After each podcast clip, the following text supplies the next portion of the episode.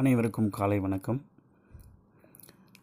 பத்தாம் வகுப்பு கணிதம் அளவியல் பாடப்பகுதியில் இன்றைய முப்பரிமாண வடிவத்தில் ஒன்றான கோலத்தை பற்றி பார்க்க இருக்கிறோம்.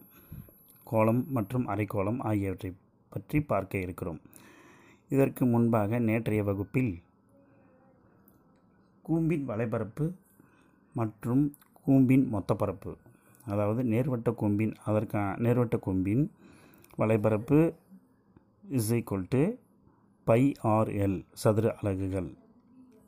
மற்றும் நேர்வட்ட கூம்பின் மொத்த பரப்பு pi R into L plus R சதுர அலகுகள். ஆகிய சூத்திரங்களை நாம் மீண்டும் மீண்டும் மனப்பாடம் செய்து கொள்வோம். செய்வதன் மூலம் அதன் வழி கணக்குகளை மிக எளிதாக நாம் விடை காண இயலும். ஆகையால் மாணவர்களே நேற்றைய வகுப்பில் தினம் தினம் நடத்திய அந்த சொல்லப்பட்ட சூத்திரங்களை ஒரு முறை நினைவு கூறுவோம் ஆகையால் தான் தினமும் இதை நினைவு கூறுகிறேன். அதே போல் நீங்களும் இந்த சூத்திரங்களை தினம் தினம் எழுதி பார்க்க வேண்டும். அப்பொழுதுதான் உங்கள் மனதில் தானாக அது பதிய பதியும். ஓகே இன்றைய பாடப்பகுதியான கோலம் மற்றும் அரைக்கோளம் ஆகியவற்றை காண்போம். இந்த கோலம் என்பதற்கு ஆங்கிலத்தினுடைய இன்னொரு வார்த்தை ஸ்பியர் என்று கூறுவர். அதாவது இருபரிமாண வட இருபரிமாண வடிவங்களில் வட்டம் என்ற ஒரு உருவம் உள்ளது. அதையே முப்பரிமாண வடிவத்தில் கோலமாக நமக்கு கிடைக்கிறது. இந்த கோலம் என்பது நம் அன்றாட வாழ்க்கையில் பயன்படுத்தக்கூடிய சில பொருட்கள் ஆகும். அந்த கோல வடிவத்தை எப்படி அதனுடைய வரையறையை இப்போது காண்போம். ஒரு அரை வட்டத்தை அதன் விட்டத்தை அச்சாக கொண்டு ஒரு முழு சுற்று சுழற்றும்போது உண்டாகும் திண்ம உருவம் கோலமாகும். ஆகையால் இந்த வரையறையை மட்டும் தெரிந்து கொள்ளுங்கள். நமக்கு சில உதாரணங்கள் மூலம் அதை தெளிவாக புரியும். உதாரணத்திற்கு ரப்பர் பந்துகள். பந்துகள் எலுமிச்சம்பழம் ஆரஞ்சு மற்றும் சாத்துக்கொடி பழங்கள். இதெல்லாம் கோலத்திற்கு மிக சரியான ஒரு உதாரணங்களாகும். இந்த கோலத்தை பற்றி மேலும் சில விவரங்களை தெரிந்து கொள்வோமாக. ஒரு கோலத்தை எங்கு குறுக்காக வெட்டினாலும் ஒரு வட்டம் கிடைக்கும். ஒரு கோல மையத்தின் வழியாக செல்லும் ஒரு தள குறுக்கு வெட்டு மீப்பெரு வட்டமாகும். மற்ற தள குறுக்கு வெட்டுகள் சிறிய வட்டங்களாகும். அதாவது ஆர்கிமிடிஸ் நிறுவனம் என்ன சொல்லியிருக்காருன்னா ஒரு கோலம் அதன் விட்டத்திற்கு சமமான உயரம் உள்ள உருளையில் வைக்கப்படுகிறது.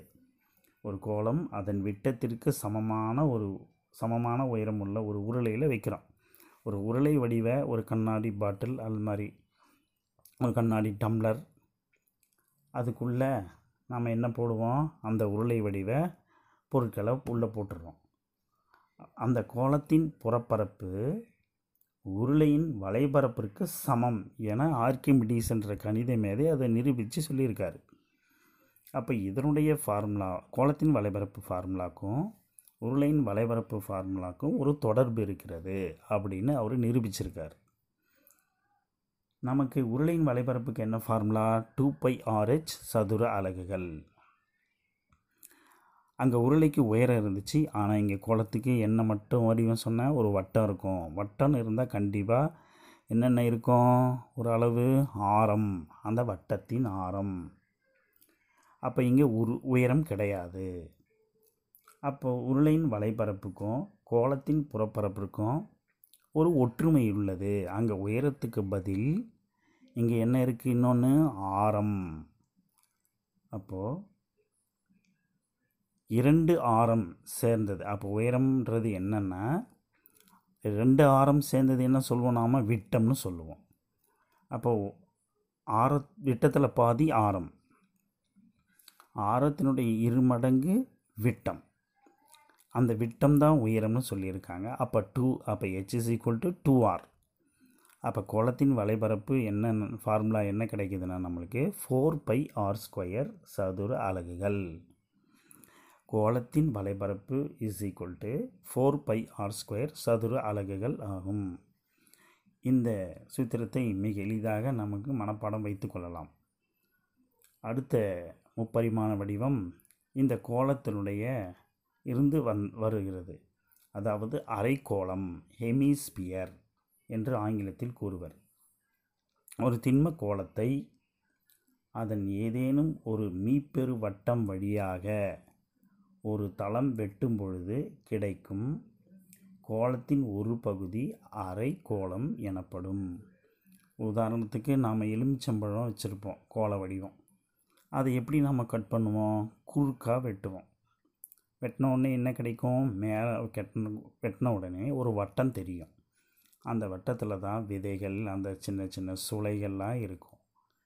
இதுதான் அரை வட்டம். அந்த பாதி அளவு தான் என்னது? அரை வட்டம். அப்போ இதிலேருந்து என்ன தெரியுது மாணவர்களேன்னா ஒரு கோலத்தின் சரிபாதியை ஓர் அரைக்கோளம் என்கிறோம். அப்போ அடுத்தது இதனுடைய வலைபரப்பு என்னென்னா அரைக்கோளத்தின் வலைபரப்பு இஸ் ஈக்குவல் டு கோலத்தின் வலைபரப்பை இரண்டால் வகுத்தோம்னா நமக்கு என்ன கிடைக்கும்? அரைக்கோளத்தின் வலைபரப்பு கிடைக்கும். அப்போ அரைக்கோளத்தின் வலைபரப்பு is equal to four pi R ஸ்கொயரில் பாதி எவ்வளோ? Two pi R square. அப்போ அரைக்கோளத்தின் வலைபரப்பு is equal to two pi R square சதுர அலகுகள். அப்போ வலைபரப்புன்னு வந்த உடனே அடுத்தது நாம் என்ன கண்டுபிடிப்போம்? மொத்த பரப்பு அரை அடுத்தது அரைக்கோளத்தின் மொத்த பரப்பு இஸ் ஈக்குவல் டு இது கூட இன்னொரு பை ஆர் ஸ்கொயரை சேர்த்துக்கணும். அப்போ த்ரீ பை ஆர் ஸ்கொயர் சதுர அலகுகள். அப்போ அரைக்கோளத்தின் மொத்த பரப்பு is equal to three pi R square சதுர அலகுகள். இப்போ ஒரு சின்ன ஒரு சந்தேகம் வரும் உங்களுக்கு. சார் கோலத்துக்கு வெறும் வலைப்பரப்பு தான் நாம் பார்த்தோம். ஆனால் மொத்த பரப்பை பார்க்கவே இல்லையே. அதுக்கு ஃபார்முலா கிடையாதா சார் அப்படின்னா இந்த இடத்துல கோலத்தினுடைய வலைப்பரப்பும் கோலத்தின் மொத்த பரப்புக்கும் ரெண்டும் ஒன்று தான் ஏன்னா முழு வடிவமே வலைப்பரப்பில் ஃபார்முலாவில் வந்துருச்சு. அப்போ கோலத்தின் வலைபரப்புக்கு என்ன formula? Four pi R square சதுர அலகுகள். அதே ஃபார்முலா தான் கோலத்தின் மொத்த பரப்புக்கும். இது உங்கள் புத்தகத்தில் போட்டிருக்க மாட்டாங்க. அது நமக்கே தெரியும். தெரிஞ்சிருக்கணும். அப்போது கோலத்தின் மொத்த பரப்பு is equal to four pi R square சதுர அலகுகள். எங்கேயாவது ஒரு ஒரு மார்க் கேள்வியிலையோ ஏதாவது ஒரு டெஸ்ட்டில் கேட்பாங்க. கோலத்தின் மொத்த பரப்பு ஃபார்முலா எங்கேயுமே இல்லையே அப்படின்னு சொல்லக்கூடாது. கோலத்தின் வலைபரப்புக்கு என்ன ஃபார்முலாவோ அதே ஃபோர் பை ஆர் ஸ்கொயர் தான் கோலத்தின் மொத்த பரப்புக்கும் ஆகையால் மாணவர்களை இதை நன்றாக கவனத்தில் கொள்ளுங்கள். அப்போ வெறும் கோலத்தின் வலைபரப்பு மட்டும்தான் புக்கில் ஃபார்முலா இருக்கும். அரைக்கோளத்துக்கு எப்பவும் போல் வலைபரப்பு மொத்த பரப்பு இருக்கும்.